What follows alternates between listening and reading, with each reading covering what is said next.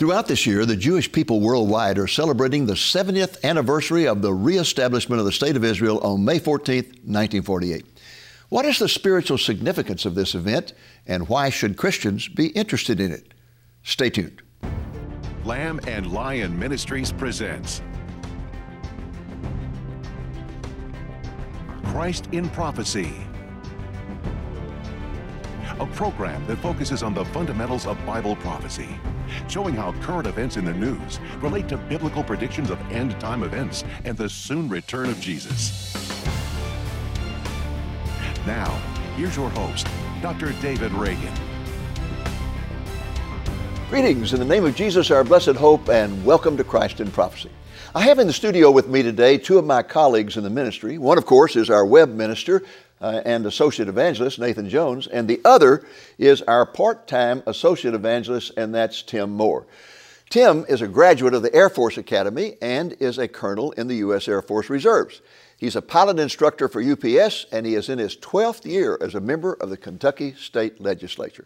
Now, folks, in his spare time, he goes out on weekends and speaks at churches and conferences in behalf of this ministry.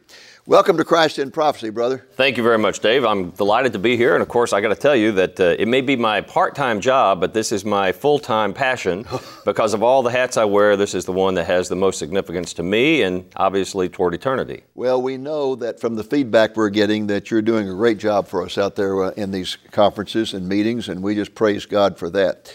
Praise well, him. folks, uh, we are celebrating the 70th anniversary of the reestablishment of the State of Israel in May of 1948. And I want to interview both Tim and Nathan about that event. Uh, fellows, uh, do you see any spiritual significance to the reestablishment of the state of Israel? Let's start with you. Uh, well, most certainly I do. I can only imagine, Dave, if we had been here 100 years ago talking about this subject and, and the soon return of Jesus Christ, we would have taken by faith that he was certainly able and willing to come at any moment when and there Father were people says who go. did, like the Puritans. Yes, and they were laughed at and scoffed at. they were laughed at. And of course, people dismissed the idea that Israel would come into existence ever again, many of them. But 70 years ago this year, the Lord fulfilled all those ancient prophecies, and it's like the prophetic time clock just ran into overtime in terms of rushing toward the culmination of human history. So I think there's tremendous uh, spiritual significance, and I think people today, if they were aware of the fulfillment of prophecy before our very eyes, they would recognize that. And every time you take a group to Israel, you take them to Independence Hall. Every and time. do you sort of get goosebumps oh, when you go I do, there? yes, sir. Because I think this is the place where prophecy was fulfilled, literally in the lifetimes of some of the people that go with me every year. And the sad thing is that probably 90% or more of all the groups that go to Israel never spend one night in Tel Aviv no. and never go to Independence Hall because they don't see any significance to no, it. they think all of the uh, significant events happened 2,000 years ago, and clearly the Lord's ministry was the most significant happening in all of human history, but there are things happening in our very lifetimes that are fulfillments of Bible prophecy. What about you, Nathan? Well, the major event for me when I started this ministry about uh, joined it about 11 years ago was you took us to Israel to do a TV shoot about the 60th anniversary. So it blows my mind that now we're at the 70th anniversary. Right. But when it comes to Israel, uh, you really opened my mind on that trip, and Tim, I'm so glad you lead these trips. Is that it makes the Bible come alive? I was there where prophecy was fulfilled, and it's all leading up to something. Take for instance Ezekiel 36 and 37. It's about the reestablishment of Israel coming back from the dead, but then afterwards, it's followed by a war, the Gog and Magog war, where Russia and a coalition of Muslim nations come and attack Israel. God steps in, he defeats them, and this is why he does it. Uh, Ezekiel 38, 23. Thus I will magnify myself and sanctify myself, and I will be known in the eyes of many nations. Then they shall know that I am the Lord. The whole purpose of Israel coming back is that the world may know the Lord again. Amen. Amen.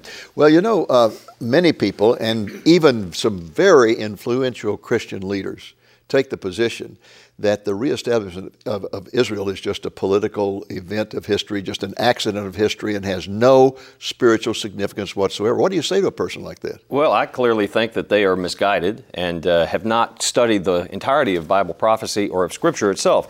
I'm so glad Nathan mentioned Ezekiel 36 and 37 because even as you go to Ezekiel 36, just before the valley of dry bones, the Lord Himself says that He is going to bring Israel back. And of course, many of the leaders you're citing will say, well, the Jews have not accepted Jesus as the Messiah, at least the great number of them. But the Lord's promise is not contingent upon the Jewish people being faithful to Him any more than His promises to us are contingent upon me being perfect, even in my walk of faith. I certainly well, try. Furthermore, the Hebrew prophets said that in the end times the Jews are going to be regathered in unbelief. In unbelief. The Lord said it's not for their sake that He's regathering them, it's for His name's sake. That's very clearly stated in Ezekiel 36 32. For His own name's sake. And He will fulfill all of His promises, and He always does. Nathan? Well, there's promises in the Bible that God makes, and He fulfills His promises 100% of the time. I think of Isaiah 66, verse 7 and 8. Before she was in labor, she gave birth. Before her pain came, she delivered a male child. Who has heard such a thing? Who has seen such a thing? In other words, Israel would come back, and the labor pains would actually happen after the nation was formed. And that's a prophecy that was fulfilled. In 1948, Israel became a nation again, and it has been endless wars to defeat Israel since then. Yeah, We've the got, birth pains began that very day. yeah, it became afterwards. Ezekiel 37, 21 through 22, another promise that the Jews would be back in the land. Yes. Uh, I love how you always bring up the fact that Scofield, who Oh. lived at a time 100 years ago, and he read the prophecies about Israel being back in the land. And he's like, Well, I don't understand it, but the Bible says it's going to happen. Therefore, Israel will be back in the land again. Yes. And sure enough. And, and you know, some of the promises themselves were to the land. In Ezekiel, going again back to chapter 36, those beginning prophecies in that chapter are to the land itself, that it would be restored in preparation for the people to come back. Of course, we know that writers like Mark Twain have traveled to Israel and saw it in its desolate state. But surely it has been restored as the Lord regathered his people. And once again, he said, I am not doing this for your sake, declares the Lord God. Let it be known to you. Be ashamed to be confounded. I'm doing it for my sake. And he says in chapter 36, verse 36, Then the nations left round about you will know that I, the Lord, have rebuilt the ruined places and planted that which was desolate. I, the Lord, have spoken and will do it. Again, it's all to bring glory and honor to himself. You mentioned the desolation of the land. It was absolutely desolate and Oh, became yeah. even more desolate.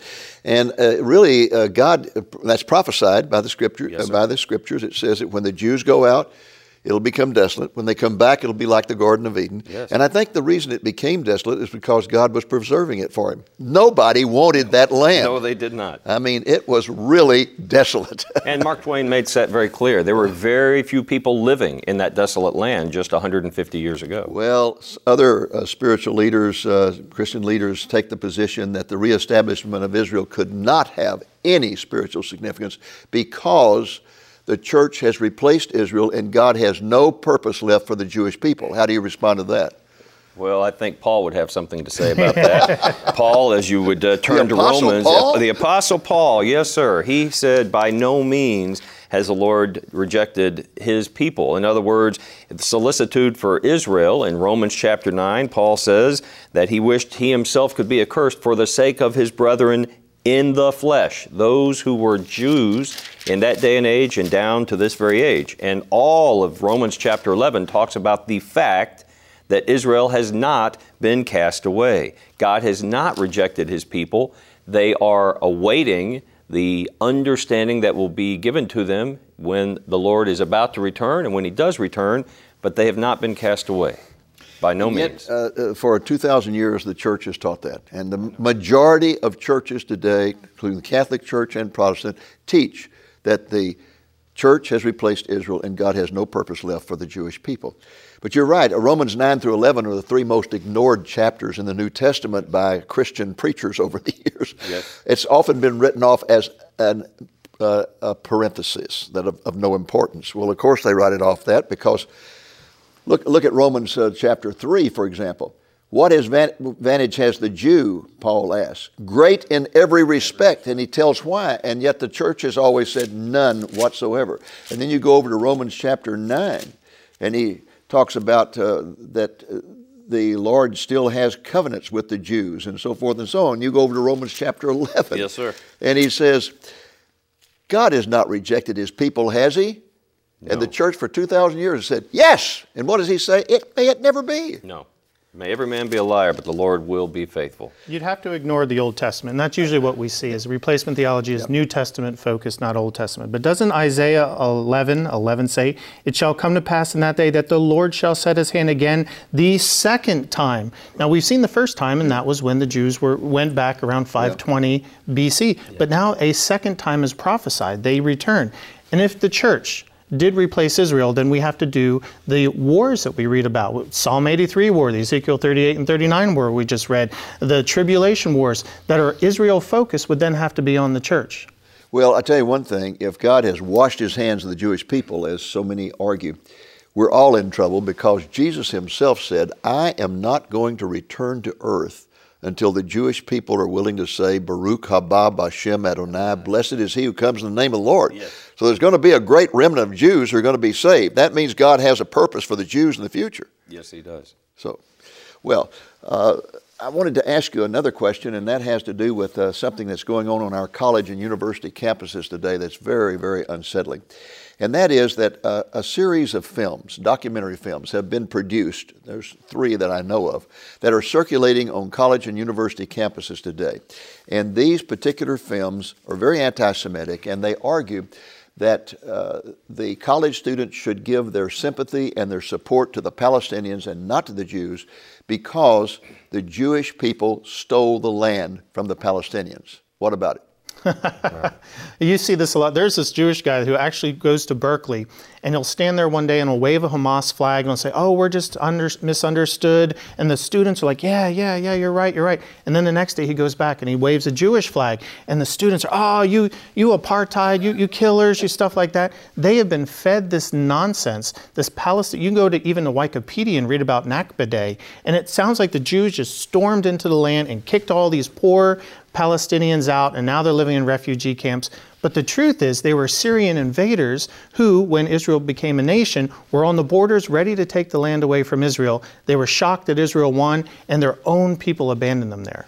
Well, furthermore, when the Jews began to go back into the land in the 1890s and the early 1900s, uh, there were very few people there, most of them. And, and if you'd ask any of them, what is your identity, they would have said Syrian. Syrian.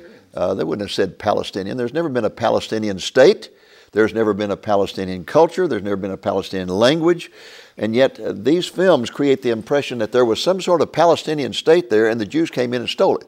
Uh, what they did is they came in and bought the land at exorbitant prices, and the Arabs laughed all the way to the bank over these idiot Jews who are buying this land that's so worthless. I think many of the things we're talking about on college campuses, this included, whether it's the boycott, divest, and sanction movement, is proof positive of a depraved mind that, given all the other things we're witnessing in our culture, people are willing and ready to accept this kind of a lie, and that's exactly what it is. It's true. Their anti Semitism makes them believe the lie, which the Bible said in the end time exactly so. they would choose to believe the lie. You know, Satan himself asked in the garden, Did God really say? And so people now, including too many in the church, say, Did God really say he gave the land to the Jewish people? Did God really say that he would protect them? Did God really say? Clear. And so yeah. Satan is trying to undermine the very promises of God in the well, minds of that. others. Uh, the, the Palestinians, the United Nations, and the European Union all take the position that there is no historical claim or basis for the Jews to have a claim on that land. Mind. No historical claim whatsoever. Hebron, Jerusalem.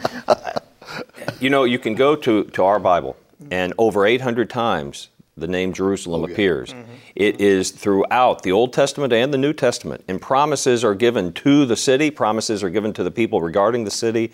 God has established Jerusalem as the home capital of the Jewish people. You can't and for, even find Jerusalem in the, the Quran, no, right? No, it's not there yeah. at all. Not you at know, all. the ultimate, the ultimate anti-Semites uh, try to get around that by saying, well, what you got to understand is that the Jewish people over there, they are not really Jews. Uh, they, they are a mixed race that uh, came from uh, history of people intermarrying and all that. They're not really Jews. And I always say oh, to them, yeah, Boy, you need to go over there and tell the Arabs that they would be so so excited to know that there aren't any Jews yeah, in Israel.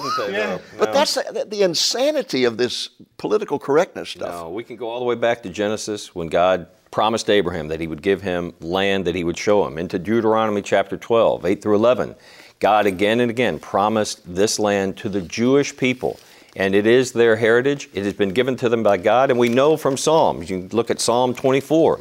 All the world is the Lord's, and so it is Well, His know, to uh, give. There were really two covenants that God had. One was the what, the land covenant, which was everlasting. This is your land, everlasting. But there was another covenant, and that was the use covenant, the land use covenant. And He said, you know, if you're not faithful to me, I'm going to put judgments upon you. Of, and he and he lists some over 20 judgments in Deuteronomy that he put on. And he said, the ultimate judgment will be you will be exiled from the land, but you will still own it. The deed is still there. They own it by decree of God. They were exiled because of their disobedience to God, but they still own the land. And they come back and they buy land they already own. Well, and we have seen that they have come back in droves and indeed have possessed the land and have said, never again will they leave. And I believe the scripture backs that commitment up. Well, I would say amen to that.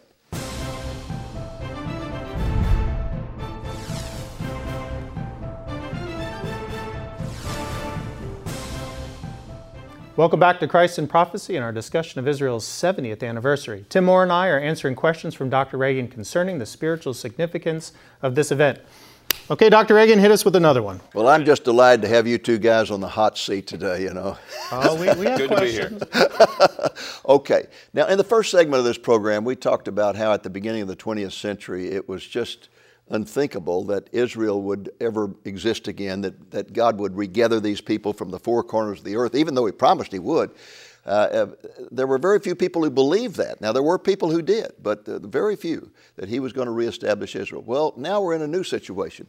We're in the situation now where the world is saying there is no hope for Israel. Israel days are numbered. And if you look at it from a naturalistic viewpoint, you have to agree that that is true because Israel is a tiny little state of only the size of New Jersey. It only has about 7 million Jews, and it's surrounded by 350 million hostile Arabs who are absolutely determined to destroy it. And when the next war breaks out, missiles are just going to come in from everywhere. Is there any hope for Israel? Well, most certainly, and I appreciate the way you phrased that. From a naturalistic viewpoint, it would appear no, there is no hope. Uh, it's hopeless because the, the odds are too long. But it reminds me of a story out of 2 Kings chapter 6 when Elisha went with his assistant and uh, was before a city, and the, the assistant looked out and saw all the gathered armies that were surrounding the city to, to bring it under siege and began to lose hope. And he said, Oh, Master, look at all the armies arrayed. And so Elisha prayed, this is in verse 17, and said, Oh Lord, and the, I pray, open his eyes that he may see. Now, what eyes was he talking about? Not his natural eyes. That he could clearly see the, uh, the enemy arrayed around him, but he was basically asking the Lord to open the eyes of his heart, open his spiritual eyes. And so we see only dimly at this point, many of us, but the Lord opened that man's eyes, and he saw, and behold, the mountain was full of horses and chariots of fire all around Elisha. In other words, God's provision of an army of heaven that was there to protect his people. And once again, God will protect his people today. That's what we're going to focus on in an upcoming Battle for Israel tour. Always reminds me of one of my favorite cartoons that shows all the leaders of the world on a tug of war with a rope, and they're all on one end, and Netanyahu by himself's on the other end with no hope, but God's got his finger on the end of that rope.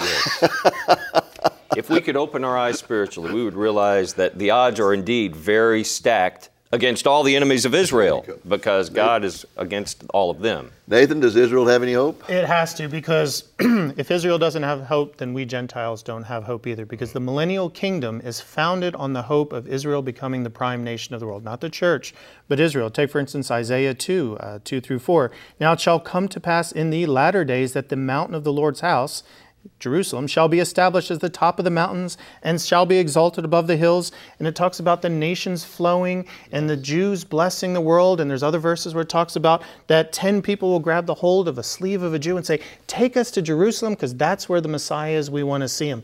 The millennial kingdom, the reign of Christ on this earth, is dependent upon the Jewish people being the prime nation of the world. They have to survive. Yes. Well, you know, it says uh, in Zechariah chapter 12 that in the end times that Judah is going to be like a fire pot among pieces of wood and that they will consume the surrounding peoples and Jerusalem will, uh, and will once again reside in Jerusalem. And we've seen that in war after war after war where it appeared Israel had no hope. But you know, the, thing that's interesting about uh, it's one of the smallest countries in the world, and yet it's uh, always rated in the top 10 military powers in the world, uh, and probably in the effective use of military, number one. But uh, the thing that's interesting about the Israelis is they're probably the most morally driven army in the world. They could, they could destroy Gaza Strip tomorrow, completely obliterate it. They have always operated with restraint, and yet even with restraint, the world condemns them. Condemns. Whereas their enemies are hiding in hospitals, hiding in houses, putting women and children out, and, and doing all kinds of atrocities. It's always Israel that is condemned. Which shows that Israel has a place in God's heart because what other nation does the entire world hate and oh. want destroyed? I mean, we're not upset at, at, at, North Korea putting people in basically concentration camps. No, we're, we're upset with Israel every time they build an apartment complex. Yeah. That's not rational, that's not right. It's clearly a spiritual issue. That's a good point yeah. because uh, you look around the world today and you see all these menacing powers, Iran and North Korea and all of them, and all the problems in the world. And what does the United Nations obsess on? The building of apartments in Israel. There are agencies of the United Nations who spend most of their time focused on Israel and passing resolutions condemning Israel. I mean, that seems to be their primary function, and yet it is a satanic or a spiritual issue, as we've said. And that's, uh, that's clear from history throughout the last not only 100 years, right. but 2,000 years. This last uh, passage I just read from in Zechariah 12 also says in the end times that Israel will be like David mm. against Goliath in terms of uh, their power. And that's a, that's a miracle of God that such a little nation has so much power. Well, and you wonder, why would God pick such a little nation? but Paul himself wrote in 1 Corinthians chapter 1, verse 26, For consider your calling, brethren, that not many of you were wise according to the flesh, not many mighty, not many noble, but God has chosen the foolish things of the world to shame the wise, and God has chosen the weak things of the world to shame the things which are strong, and the base things of the world, and the despised things God has chosen. Now, I'm not saying Israel is any of those things in a eternal sense, but God has indeed chosen the weak to lift it up. And in this case, He has chosen Israel, and it is His choice, and we honor that. Okay, we've got a lot of Christians watching who um, perhaps have never had any teaching about Israel. Why should a Christian be concerned about what's going on in Israel today? That's a good question. Because everything that is promised to Israel will come to pass. And if it does not, then the promises made to us are on shaky ground as well. In other words, the same God who has promised all sorts of blessings to flow into our lives and to, into the church and into history as it comes to a full culmination, the same God has made promises to Israel. So okay. he is either true to Israel or he is not true to any of his promises. Nathan, why should Christians be concerned? Well, Tim covered the spiritual. Let's t- cover the practical. The Jewish people produce more PhDs, more Nobel Prize winners, more scientists, more doctors. The world, we wouldn't have the microchip. Artists. We wouldn't have yes. the artists. We wouldn't have the technologies that we have today. The Jewish people bless the world in their attempt to try to prove that they have a right to exist. And can you imagine then, no longer being in, in fallen bodies, but in our spiritual bodies one day. That kind of ability that the God's give them, they will truly bless the world during the millennial kingdom. Well, another reason that I would give why Christians should be concerned about what's going on in Israel today is because Israel is the focus of end time Bible prophecy. It says the Jews are going to be regathered, the state's going to be reestablished, their land is going to be reclaimed, they're going to revive their language, they're going to become a great military power, they're going to reoccupy Jerusalem, they're going to be the focus of world politics, and all of that has come true. And what is that a sign of? That we are living in the season of exactly the Lord's return. Right. That's one reason we all ought to be excited about what's going on in Israel today. Jesus is coming back. Yeah. I'm always yeah. excited when people come with me and they become aware. They may have lived even throughout mm-hmm. this period of time that Israel has been in existence since 1948, but it really hadn't resonated in their heart. And yeah. when they go and they see with their own eyes what God is doing in their very lifetimes, they come home shouting and, as you would say, Dave, jumping the pews with excitement and joy over the soon return of Jesus Christ. Well, you know, uh, there is a, a prophecy in the book of Jeremiah. Two times it's given verbatim.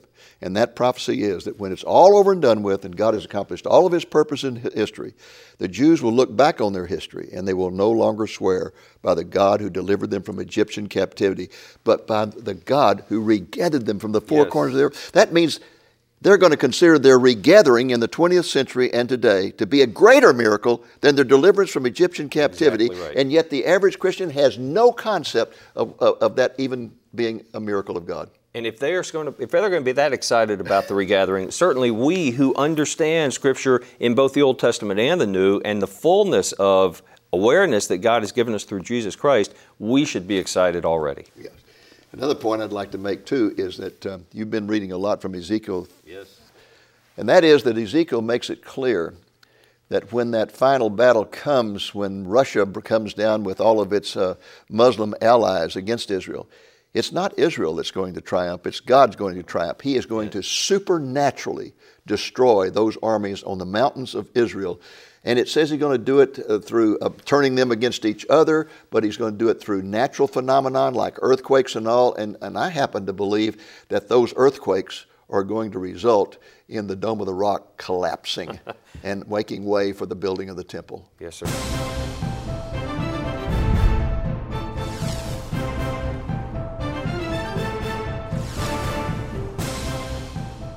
Welcome back to Christ in Prophecy and our discussion of Israel's 70th anniversary. Now, as part of our celebration of that event, we're taking a pilgrimage group to Israel in mid October this year, and Tim will be leading it. So, Tim, tell our viewers about how they can get on that tour. Well, Nathan, this fall we're going to be taking a pilgrimage on October 13th through the 24th. We're going to spend two nights in Tel Aviv, where, among other things, we will visit Independence Hall, where David Ben Gurion read the Declaration of Independence in 1948. We'll spend two nights in Tiberias on the Sea of Galilee, where we will explore the towns all in that region where Jesus focused his ministry. And then the final five nights will be in Jerusalem. And during that time, we'll go for a day down exploring Qumran and Masada at the Dead Sea and all the other sites in that vicinity. We will also be spending other days exploring the Old and New Jerusalem. And we will conclude our visit with a communion service at the Garden Tomb. And folks, you can find out even more details about this wonderful pilgrimage by calling our office or checking our website. Well, that's our program for this week. I hope it's been a blessing to you, and I hope the Lord willing, you'll be back with us next week. Until then, this is Dave Reagan speaking for Lamb and Lion Ministry saying, Look up, be watchful, for our redemption is drawing near. Dr. Reagan's book, Israel and Bible Prophecy Past, Present, and Future, presents a sweeping overview of what the Bible says about Israel and the Jewish people in the end times. The book looks first at four end time prophecies fulfilled before the beginning of the 20th century, specifically the dispersion of the Jewish people worldwide, their persecution wherever they went, the miraculous preservation, and the desolation of their land. Then Dr. Reagan shifts his attention to the seven prophecies that were fulfilled in whole or in part during the 20th century the regathering of the Jews to their homeland, the reestablishment of the State of Israel, the revival of the Hebrew language, the reclamation of the land of Israel, the resurgence of the Israeli military, the reoccupation of the city of Jerusalem, and the refocusing of world politics on Israel. Finally, Dr. Reagan concludes the book by focusing on the end time prophecies yet to be fulfilled among the Jewish people. The book can be yours for a gift of $20 or more, including the cost of shipping. Just call the number you see on the screen or place your order through our website at lamblion.com. And as a bonus, we will send you a complimentary copy of one of our most popular video albums titled The End Time Focus on Israel. Both the book and the video can be yours for a gift of $20 or more, including shipping. Again, place your order order either by calling the number you see on the screen or access our website at lamblion.com. Ask for offer number 820.